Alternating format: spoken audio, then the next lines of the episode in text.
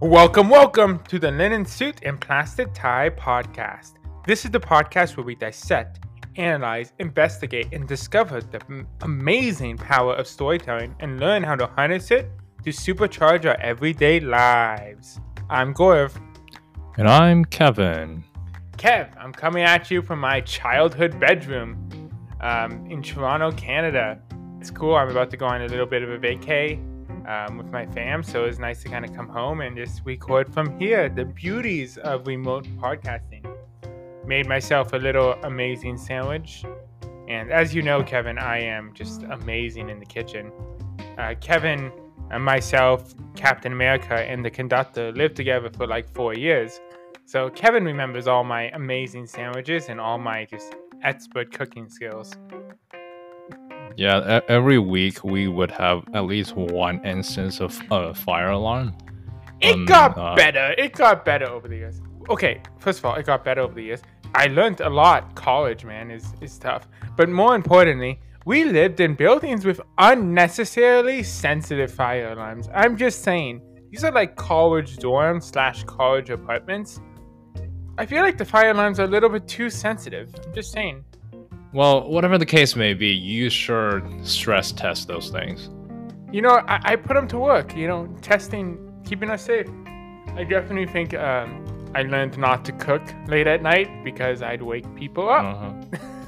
Anyways, yes, I'm at home and I, I, I'm thinking back to childhood memories. I'm feeling nostalgic and something I'm thinking about back to when I was really young my parents and I and my sisters would go to the local blockbuster. And I still remember exactly where it is. And I'd walk through the aisles and we'd pick movies and we'd come back and watch them. It was a ritual. It was really fun. It was that amazing experience of walking through blockbuster aisles. Kev, you've heard my blockbuster rant, but have I done it on the show yet? I don't believe so. So if you have something Ooh, to share, nice. I'll keep going then. I believe and I strongly believe this. Nothing against the smart people at um, Viacom CBS. Uh, Kevin Fatchat, that's who owns it. But um, nothing against the fine people at Viacom CBS, but I think they are wasting Blockbuster. For those who don't know, yes, Blockbuster shut their stores, and there's been a lot of talk about Blockbuster since Blockbuster versus Netflix, Blockbuster's emotional resonance. Um, people still remember Blockbuster and people still have very fond, strong, emotional connection. There was even a whole documentary on Netflix about people's love and emotional connection to the brand that is Blockbuster. And this is what we're talking about on this show. Stories have value. Stories have monetary, economic, social value. And Blockbuster is something with history of decade and that ended, yes, but people only have fond memories of Blockbuster. It ended because of convenience, not because of some big scandal like Lehman Brothers or something like that. It ended because Netflix became more convenient and built a better product. So this is my plea to the owners of Viacom CBS or whoever owns Blockbuster. I am pleading to you, do something with this brand. Please. This could be an NFT project, honestly. Release a bunch of Blockbuster NFTs. I don't know hire us. We'll consult on how the storytelling behind Blockbuster. Sure, whatever. But do something with it because it is a brand with emotional resonance that can be capitalized if done correctly. That is okay. my Blockbuster rant, and I stand by it. Okay, fact checking takes a bit, but apparently it is now owned by a company called Dish Network, and there have been rumors that maybe it having association with NFT or streaming or whatnot. I stand by that. I also love how you fact check that in real time. That's amazing. We're not sponsored by Viacom or Blockbuster. We have no association. But what I'd give for this podcast to be sponsored by Blockbuster, how cool would that be if they do nothing else but sponsor this podcast? I mean, I would pay funny. to be sponsored by Blockbuster. That would be awesome. Anyways, Kev, we're talking about storytelling. Tell me something. Who are we talking to today? Well, today we are talking to Nathan Baugh, who is a storytelling influencer. Let's let's call him that. He That's has an amazing way to put it. storyteller influencer. Okay, Mhm. keep going. I hear you. I'm hooked. Are you hooked? Guess, because I mean, audience, because I'm hooked. I'm hooked. Keep going. All right. Yeah. So Nathan is a storytelling influencer who has been coaching people and providing great uh, advice and insights to his audience uh, across many walks of life about how to tell a better story, which, of course, is great. If you follow his Twitter account, he does this very engaging form of storytelling uh, with his Twitter platforms. And uh, we're going to talk to Nathan about his passion with storytelling, uh, how he is going about it, how he is helping his audience become better storytellers, and of course, how we can tell better stories ourselves. So, without further ado, let's get into our conversation with Nathan.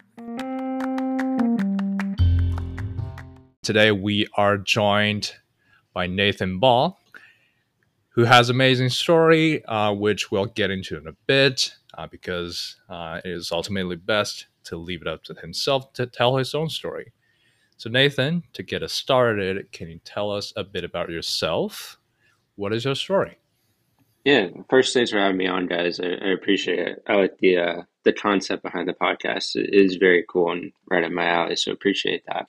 Um, so about myself, I grew up fascinated with stories kind of from a reading perspective, and then quickly out of school got into consulting, and I just the way I think, I see stories everywhere. So started to see how stories affect business. So I came at it with a bit of that lens, and then all of a sudden, my wife decides that she wants to get her MBA abroad, which meant for me, I needed to figure out something to do with myself because uh, EY wouldn't let me work in Madrid. So I decided that the internet has a bunch of opportunity. And I also noticed that there was what I thought a gap in the market when it came to people talking about business from this kind of creative storytelling perspective. I basically read everything that I could on storytelling, uh, from studying the authors like Stephen King, George R. R. Martin, C.S. Lewis, J.K. Rowling, like all these people who are incredible storytellers. And then also doing the same thing on the business side, whether it's Walt Disney or Steve Jobs, um, people like that. So just got really, really deep into it and have kind of turned that into my personal brand across a couple different um, social networks and turned it into basically a consulting business, a newsletter. Yeah, storytelling has been a massive part of my life, especially last three three or so years. Yeah, that's really cool. I think uh, something that's great about us is that uh, we have that shared passion, as you do, about this idea that storytelling is a skill. Storytelling is a skill that we can develop and get better at, and that not everyone understands that. Not everyone initially gets that. It, it separates the good and the great, really, their ability to storytell, and it affects every part of our lives. So I think that's something really cool that you're doing, and we love talking to people who get it, people who have come to terms with that and already know that because they can see storytelling in everything. It's it's funny we've talked about it kind of like seeing the Matrix. Once you start looking for storytelling in things, you see it in everything, in advertisements, in the way companies talk to you, in the way you talk to yourself, the way everything is told. So we love that. We love a person who uh, dedicates his life to understanding that and sharing his understandings. And with that, we would love to learn from your perspective or, or, hear from your perspective someone who, you know, really dedicates their time in storytelling. What is storytelling to you? And, and why is it important that we become better at it? So I like to break that question into two pieces. One is what I call just storytelling, what we've been talking about. And the second is what I call world building. Um, so I actually like to start with that second piece there, the world building aspect. And I think we see this both in business and then also in kind of like writing, like the creative pursuits. So world building is more around the structure that somebody will create a story through. So think about the different narrative arcs that you can see in fiction, whether it's the three act structure, the hero's journey, or whatever it might be. And then that's also like how an author will go about creating their world. What are the norms? What are the like cultural things that are accepted there? What are the laws that that world follows that may or may not be different than what we are used to here? Um, and then you look at that in business too, like I mean, Elon has done this ridiculously well um, with Tesla, where it's essentially putting that structure in place to build a hyper engaged community. Um, so that'd be what I would call world building. And then the other, the flip side of that is the storytelling. And to me, that is at its simplest form. How do you get your message across to somebody else in a way that is uh, both memorable and effective, entertaining, all those things. That just reminds us of uh, one of the conversation we've had uh, in an early episode with Michael Uslan, who uh, worked on every uh, kind of modern era Batman film, and he talked to us just how important the world building is because to make your audience believe in that comic book characters, which back then wasn't really, you know, taken very seriously. You had to make them believe in the world that they're building first. And he walked us through, you know, how important it was to really build out uh, Gotham for them. And throughout different eras, it was so important for them to kind of revamp how they wanted to build Gotham for the audience at the time so that it can stay uh, relevant throughout the yeah, decade. That's a that's a super good point. I've actually been looking into the, the Batman series, specifically the Christopher Nolan one. He's one of the very few directors in Hollywood that goes against the hero's journey and doesn't use it very often at all, like if ever. Uh, and I think that's pretty fascinating. Like you can watch all the Marvel movies, and you know, if you've studied the hero's journey, you see it everywhere. But in, in, the Batman, specifically that that series by Christopher Nolan, it's just they just didn't really use it, and I think it's uh, that's pretty cool that they were able to create a movie that did so well in a world that was like so believable for like a superhero movie without using that structure. Like the creativity there is pretty awesome. Yeah, it's it's such an immersive world, Batman, and I think uh, like Kevin was saying when we talked to Michael Uslan, it was all about that idea of like a real serious superhero that didn't exist in uh, thematic elements before Batman. And I think world building, I think that Batman aspect, that's some one of the more conventional world building. But something you were talking about that about Elon Musk and some of these other tech business leaders, how important world building is from a business standpoint, from a career standpoint, from an everyday life standpoint. And I think someone who did this really well was Steve Jobs.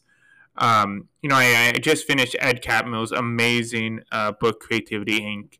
Um, if anyone hasn't read it, I highly suggest reading that and Ride of a Lifetime by Bob Iger back to back because they feel like sequels of each other. Um, Ed Catmull talks about Steve Jobs in that way, where Steve really became a better storyteller through Pixar. And I know you've talked about it in some of your newsletters, so I'd love to get your perspective on how important Steve Jobs' storytelling skills were and how he kind of developed that. I, I got super interested in this question because when you look at Jobs' first stint at Apple, product wise, they were great came out with the Macintosh, all this stuff, very much on the forefront of consumer technology, even you know at that point. But for whatever reason, the company didn't quite take off. Um, it struggled, you know, this whole story, Steve was ousted, all that good stuff. I think you can go and look at what they were doing. I think it's safe to say that at that point, Steve Jobs was a average storyteller at best, um, and much more of a genius on like the product side. But he didn't wasn't really able to kind of meld the two together. If that makes sense. And then you know he goes acquires Pixar, and in creativity, they actually talked about this. He was much more hands off at Pixar than he ever was in either stint at Apple.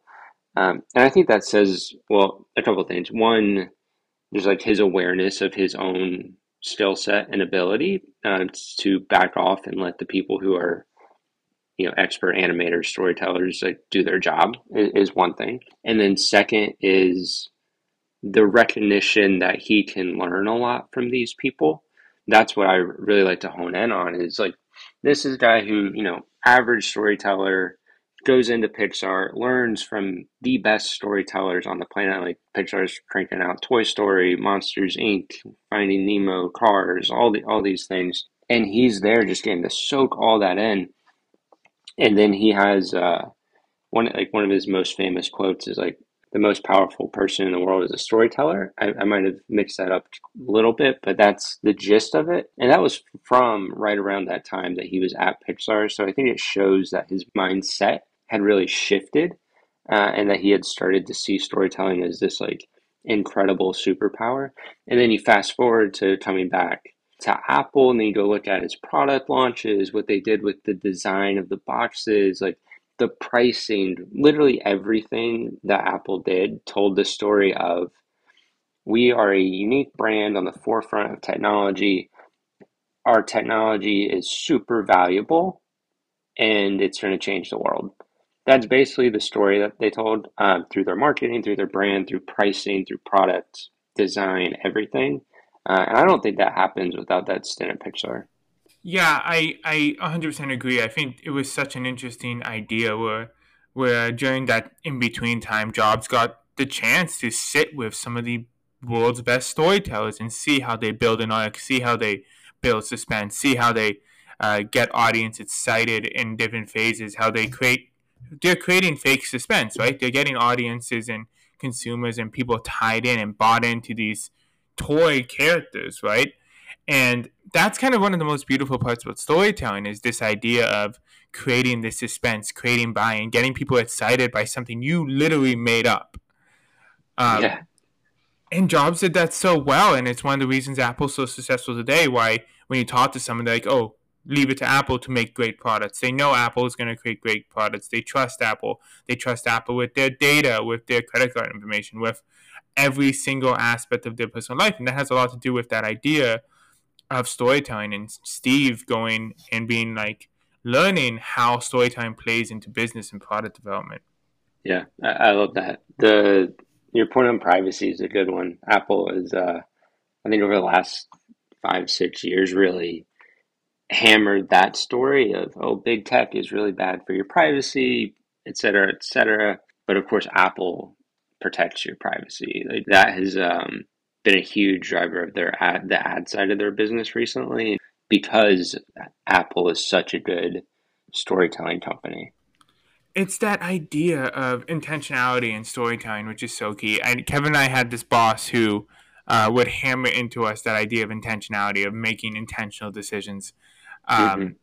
And I think intentionality uh, is such a key part of storytelling because, uh, like you said, where he said he looked at everything. He looked at the pricing. He's like, okay, what story does that tell? He looked at the presentation style. He looked at the mm-hmm. curves mm-hmm. and the fonts and um and he created stuff like the 1984 commercial, which many people are like, "What are you doing?" But he's like, the storytelling aspect of his company is as crucial as the product, and that's why Apple has become as prolific as it is today. It's because that uh, I think it, I agree. It's because of Steve's time at Pixar.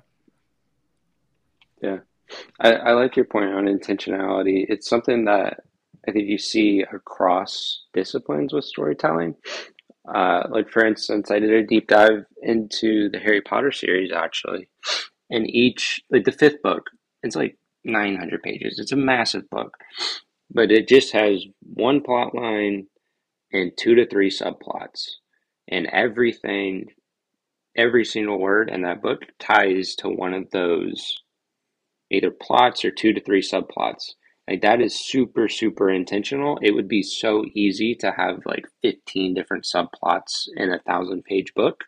Uh, but she didn't do it that way. And I think that's one of the reasons those books were so successful. And then if you look at that parallel to Apple, like Steve's second stint at Apple, he basically cut down on all their product lines to what was it, three to five, I, I think, um, down from like 15 to 20 and just super intentionally focus their their entire workforce on those products. Um, so to your point on intentionality, it, it's so important in storytelling. I wanted to get into a bit of uh, what you've been doing with your own Twitter account uh, because you're basically telling a lot of very interesting stories. Uh, and I believe the latest one I'm seeing is the story with uh, Netflix and F1 and how F1 has been able to, you know, really popularize themselves in the U.S. market on Netflix with their show. But you um, really told the story in such a such an interesting way because a tweet isn't really that long. You can't really fit a lot of uh, sentences in there, but you manage to just put enough information on each tweet for me as I was reading it to keep on following to the next tweet. So can you tell us a bit about, you know, what you're trying to do there and, and what have you figured out about Twitter as a storytelling platform? Yeah, great question. The way I, I basically bucket my content, there's one side where it's like, okay, I want to help people be better storytellers. And that's where I'll share like different tips on, okay, you can get rid of backstory here. Here's how to craft a great hook. Here's how to, uh, you know, add emotion into your stories. Here's how you know you can use a story log to start seeing stories in your life um, like all the time like that kind of thing and then the second bucket is more of breakdowns of great storytellers and how they do what they do um, so to your example of formula one with netflix like they use that show to put faces to a sport where the drivers are wearing helmets all the time and people don't quite have that connection, just given that relationship. Uh, but they use that show to tell the stories of their drivers, the teams, and it's made Formula One the fastest growing sport in the US over the last two years. Like it's clearly very effective. Those are the two main buckets help people become better storytellers and then break down what great storytellers are doing, whether that's in business or fiction or entertainment any other genre. Yeah, and I, I love what you're saying along the lines of mm-hmm. everyone and everyone is storytellers and everyone needs to become better storytellers and there's an art and a skill to it. You know, Kevin and I, similar both to you, uh, we don't come from uh, entertainment or writing or uh, fiction um, backgrounds. We are both business students who are both doing data jobs, right?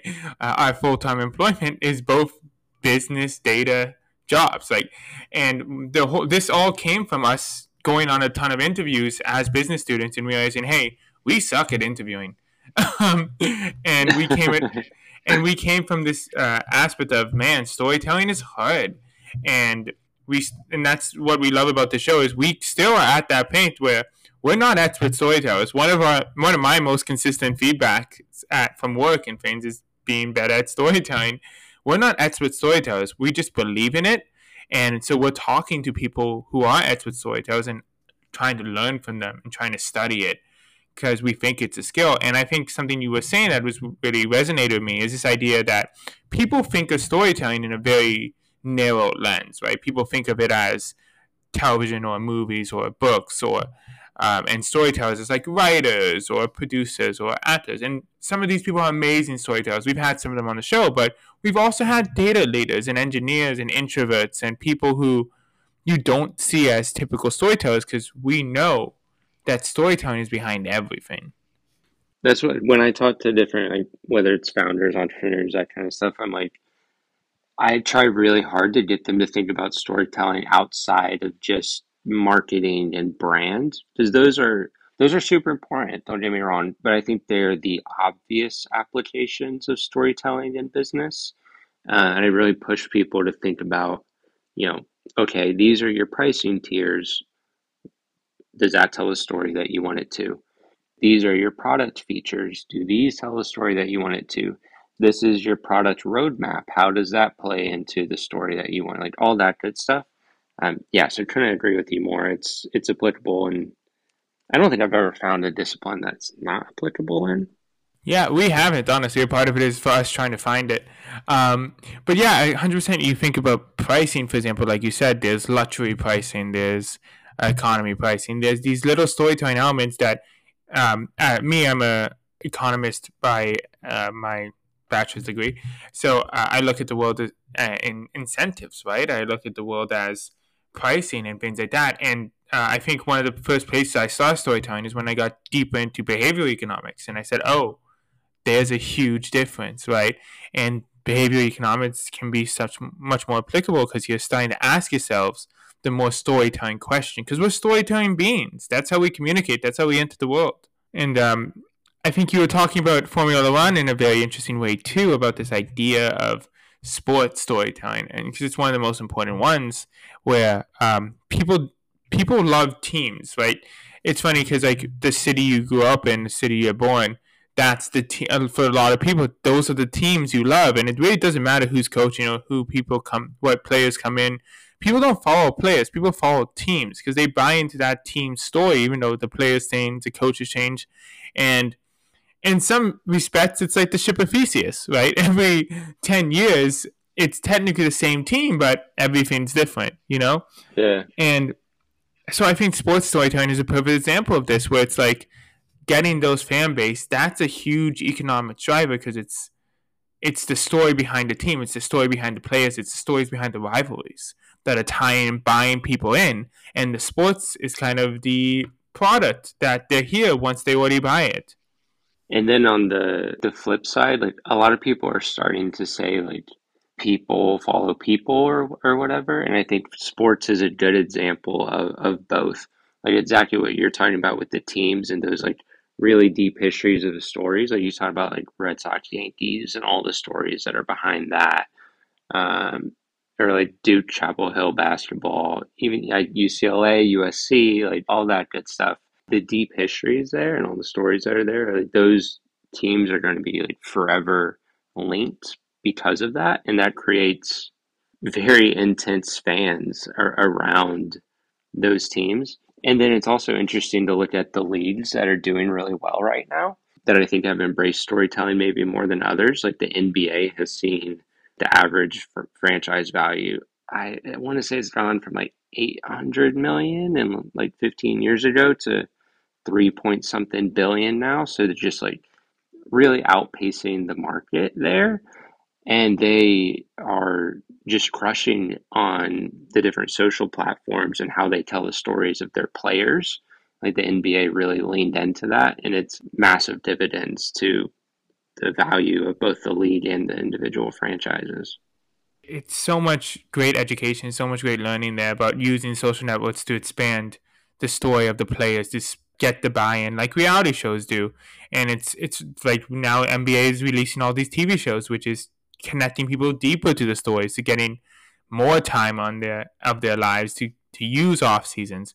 And I think that a great example and great learning of all this is how um, the well, the pro wrestling works, right? Um, that quote unquote sport where they are amazing at telling stories and uh, it's all storytelling and it's it's such a great interesting connection where some of these major leagues are now learning from that and starting to in- incorporate storytelling more in their lives and everyone can do this every business every career every team to get that drawn to get people excited about it to get people into the cult of apple. So i think it's one of these things where it's like we're seeing all these different arenas where storytelling is becoming so important and we need to understand that so we can incorporate more in our lives right and i think it just gets more and more important like storytelling is i think the best way to capture and keep attention and that is at the core of what a ton of businesses a ton of comedians authors, everybody is trying to do, right? It's like realistically, most places are competing for your attention with Netflix, with TikTok, with YouTube. Um, and those platforms have incredible storytellers on them. Um, so you have to be a fantastic storyteller to compete and keep attention. Yeah, for sure. And now that we've talked about so many different fields and, and ways that storytelling has been uh, very well used. And we've kind of really hyped up uh, the importance of why we need to become better storytellers. What do you think are some actionable things that we or our listeners can do to become better storytellers? I think recently, over the past one or two months, the best thing that I've done that's super actionable that anybody can start is keeping uh, what's called a story log. That was a very tangible thing that I could do. And what it is, is literally just a two column spreadsheet date, story. So keep track of the date, in the story column, take three minutes each night and write down one to three sentences of the best story that you saw throughout the day, ideally in your own life. And then what it's done that's pretty amazing to me one, it's very consistent, it doesn't take much time, so it's an easier habit to build. Uh, but two, and I think, you know, you mentioned this a little bit earlier, it is the best way to start seeing stories everywhere in your own life. Like I went from even when I started, I talk about storytelling all the time, and I started this story log, and I was like, dang, like I don't know what I should write for my story today. But then you fast forward two, three weeks, and you have seven or eight different things that you could put there. Uh, so it's it's helped me see stories where I didn't always see them, um, and I think that'll help a lot of people too that also reminds me uh, of, of, one of my favorite YouTube channel, and it's a channel called Yes Theory. And a lot of what they do is they encourage spontaneity, and they do a lot of spontaneous stuff themselves. Stuff like you know randomly hopping on an Uber ride and asking the Uber driver if they want to go skydiving with them. And when you try that a, uh, a bunch of times and try that enough times, one of them will say yes, and, and that's a great experience there was this one question that they asked uh, during a TED talk. They wanted everyone to ask themselves, what did they do last Tuesday? What their message there was that they encouraged people to think about, you know, have their lives been memorable enough? Have they introduced enough variety and interesting experience for themselves that have made their uh, lives memorable? Uh, and I think what you're doing with the story log there is also a great way to really tackle that question is uh, maybe w- we already have a lot of interesting experiences, a lot of fun uh, stuff we've seen or done that we are just not taking notes of. This idea of story log, I think, is a really great way of practicing storytelling and also recording our lives, recording our, our stories in a way that's uh, very convenient and uh, will turn out to be very impactful. So I really love that. What are some of your personal favorites storytellers? We've talked about so many of them, but what are your favorites? So I I also love sports. Um, you guys probably tell we talked a bit, a bit about it. I think Bill Simmons from The Ringer does a pretty amazing job with their kind of collection of podcasts that he has there. He he's one of the more interesting people to just listen to. I think about anything. He just happens to talk about sports, but I think he'd be a great storyteller, uh, really in any field. And he's built, you know, the Ringer is a, a pretty massive media business behind that skill set. Uh, so I think Bill Simmons one of them. Um, I think Ed Sheeran's pretty amazing at it. There's videos on YouTube actually of him talking about his songwriting process, his creative process, as in he compares it to a faucet that hasn't been turned on in a while. And he says, like, when you first turn on that faucet, like, most of the stuff that comes out is going to be bad. Like, it's like going to be dirty water, or whatever. Um, he says, but if you keep that going, the pipes basically clean themselves just by the sheer force of like the volume that comes out. And when he starts to write a song, he feels like it's almost always bad initially, but if he just keeps going, his brain starts to pattern match. Oh, like I didn't like that verse, but this one line was good. Then his brain says, okay, I'll write more like that one line. The next one's a little bit better, so on and so forth until you know something comes out that he's confident in, thinks it's a good story, good song, all that good stuff. Um, and I think that mindset is so applicable to well to everything, but also telling stories. Like when you start doing it, it's not to you're not to tell a good story the first time you tell a story or write a story. Like it's just not to happen. It takes repeatable, very intentional practice to to get good at it. And, and I think you hit the nail on the head there. So I'd have to say Ed Sheeran, just because I love that video and learning more about his creative process. And then I think just in general, I have a ton of respect for for authors. I think uh, writing a book is probably one of the hardest thing anybody can do. Yeah, and I, I love that. I think Ed Sheeran example is so great about how creativity is so. I mean, obviously, he's a very creative person, and how that that idea of faucet of working through creativity, working through problems, working through things, and kind of just seeing what comes out until you can kind of synthesize into a final, complete, beautiful story. It's not something that just kind of falls out of people, right? Even people like Ed Sheeran, who's been very prolific at it. It's something that you need to work at, something that you need to be dedicated to, something that you need to watch and edit and play with, and it's hard work. And what I love about that is, again, this is a another very creative storyteller who has some very specific storytelling advice that you can use in any field, right? Um, and by taking that storytelling advice, by viewing everything as a story, as a story that needs to be kind of birthed and worked with and molded, you can apply that in whatever you're doing and whatever you present and ultimately make a better presentation. Exactly. And uh, John Mayer actually has another video on YouTube. I went down this whole rabbit hole of looking at different singers and the creative process and all that. And, and the John Mayer one is pretty similar, but he basically he's doing an interview and a guy asks him, How do you write a song or whatever? And John Mayer just starts playing his guitar and then he starts just basically freestyling and he puts together a verse and then he is like okay that was decent. Then he does it again basically the same song that he's playing the same notes on the guitar but he changes the verse a little bit and he does that a couple times. And then at the end of a two minute long video he has like a pretty good verse ready to go.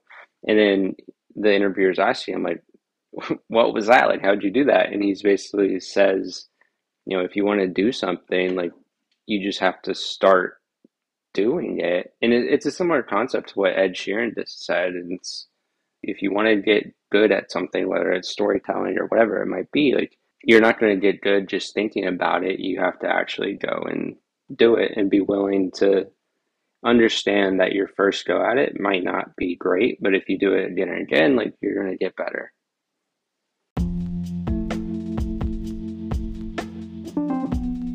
To close out every one of our episodes, we have this segment called Suspenders. It works like this uh, we ask you a fun, random question that's unrelated to anything, and you can give us any random answer you feel like. Deal, let's do it. Question of the day is What's the first thing you pack when you're preparing for a flight out of the country? I will only ever pack a carry on because I do not trust airlines whatsoever with check bags. So most things have to be smaller. So I pretty much usually just bring like clothes, toiletries, uh, Kindle. So yeah, the Kindle is one thing that I will always bring. I don't know if it's the first thing in the suitcase. I'm not quite that organized, but it's uh, it's probably the thing that I will always bring. Yeah, so I'd probably say Kindle. That's a good answer. I think for me, um, so I'm like going through this right now. I'm like, okay, what do I pack, and what do I, how do I bring two carry-ons? How do I pack my stuff? And I'm the type of person who, for years, will always travel with way too much too from my pants. Uh, but yeah. uh, like, I will always travel with like a book, and you know how few times I've actually read that book, or like a book and like three comic books. so uh, yeah, and I know my sister just bought a Kindle for the trip, so I'm like, I- I'm maybe maybe that's the move. Maybe I can load some comic books on that and some books and make people think I'm reading.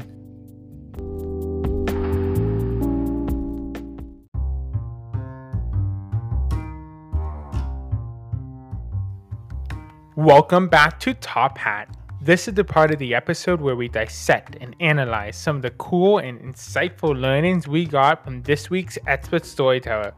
And this week, we had someone cool Nathan Baugh, who we're calling a storytelling influencer.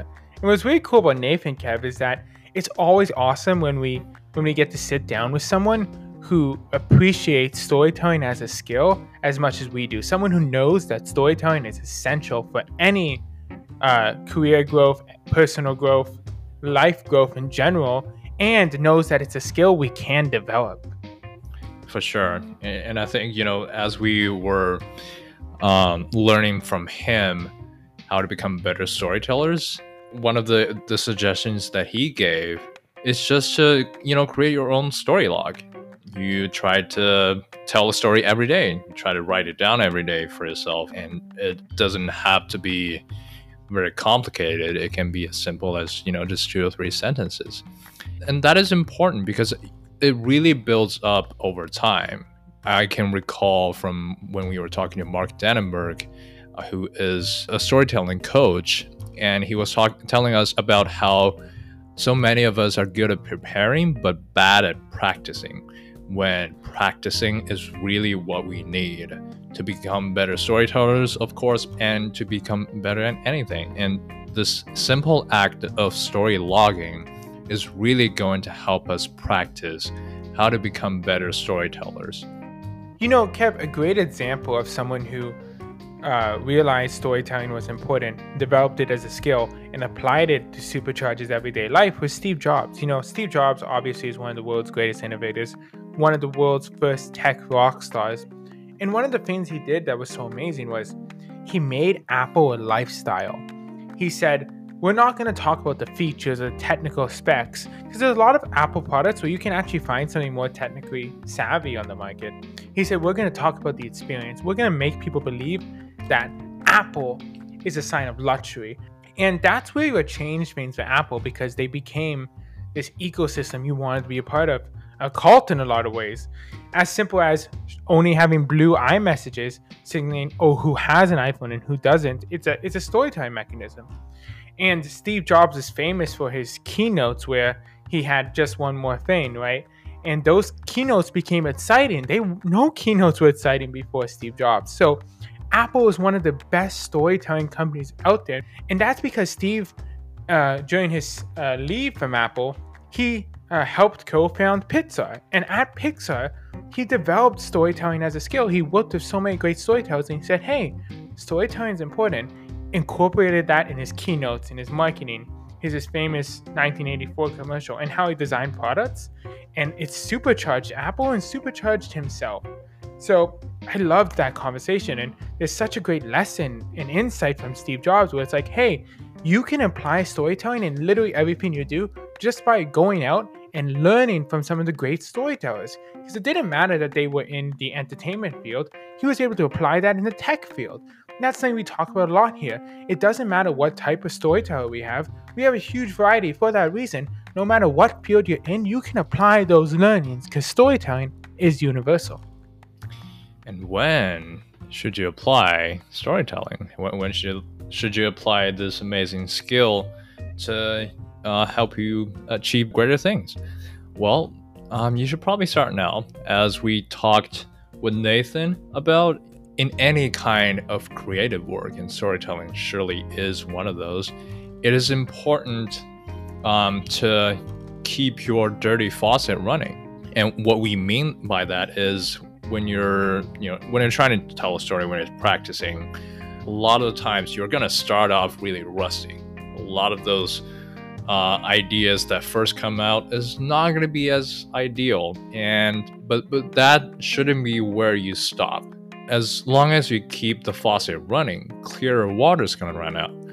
Um, and as long as you keep working at it, your ideas, your stories are going to come out clearer, better, as long as you keep at it. You don't have to be perfect overnight. Every time you can practice it, you're getting a little bit better and you're finding ways to become a better storyteller. And that's going to do it. This has been another great episode of the Linen Suit and Plastic Tie podcast. If you like our content, subscribe and listen to uh, our other episodes and um, more coming your way. Follow us on Instagram at LSPTPod, LinkedIn, and Plastic Tie. We look forward to hearing from you. Leave us a review and comment to let us know how you're thinking. Thanks for joining us.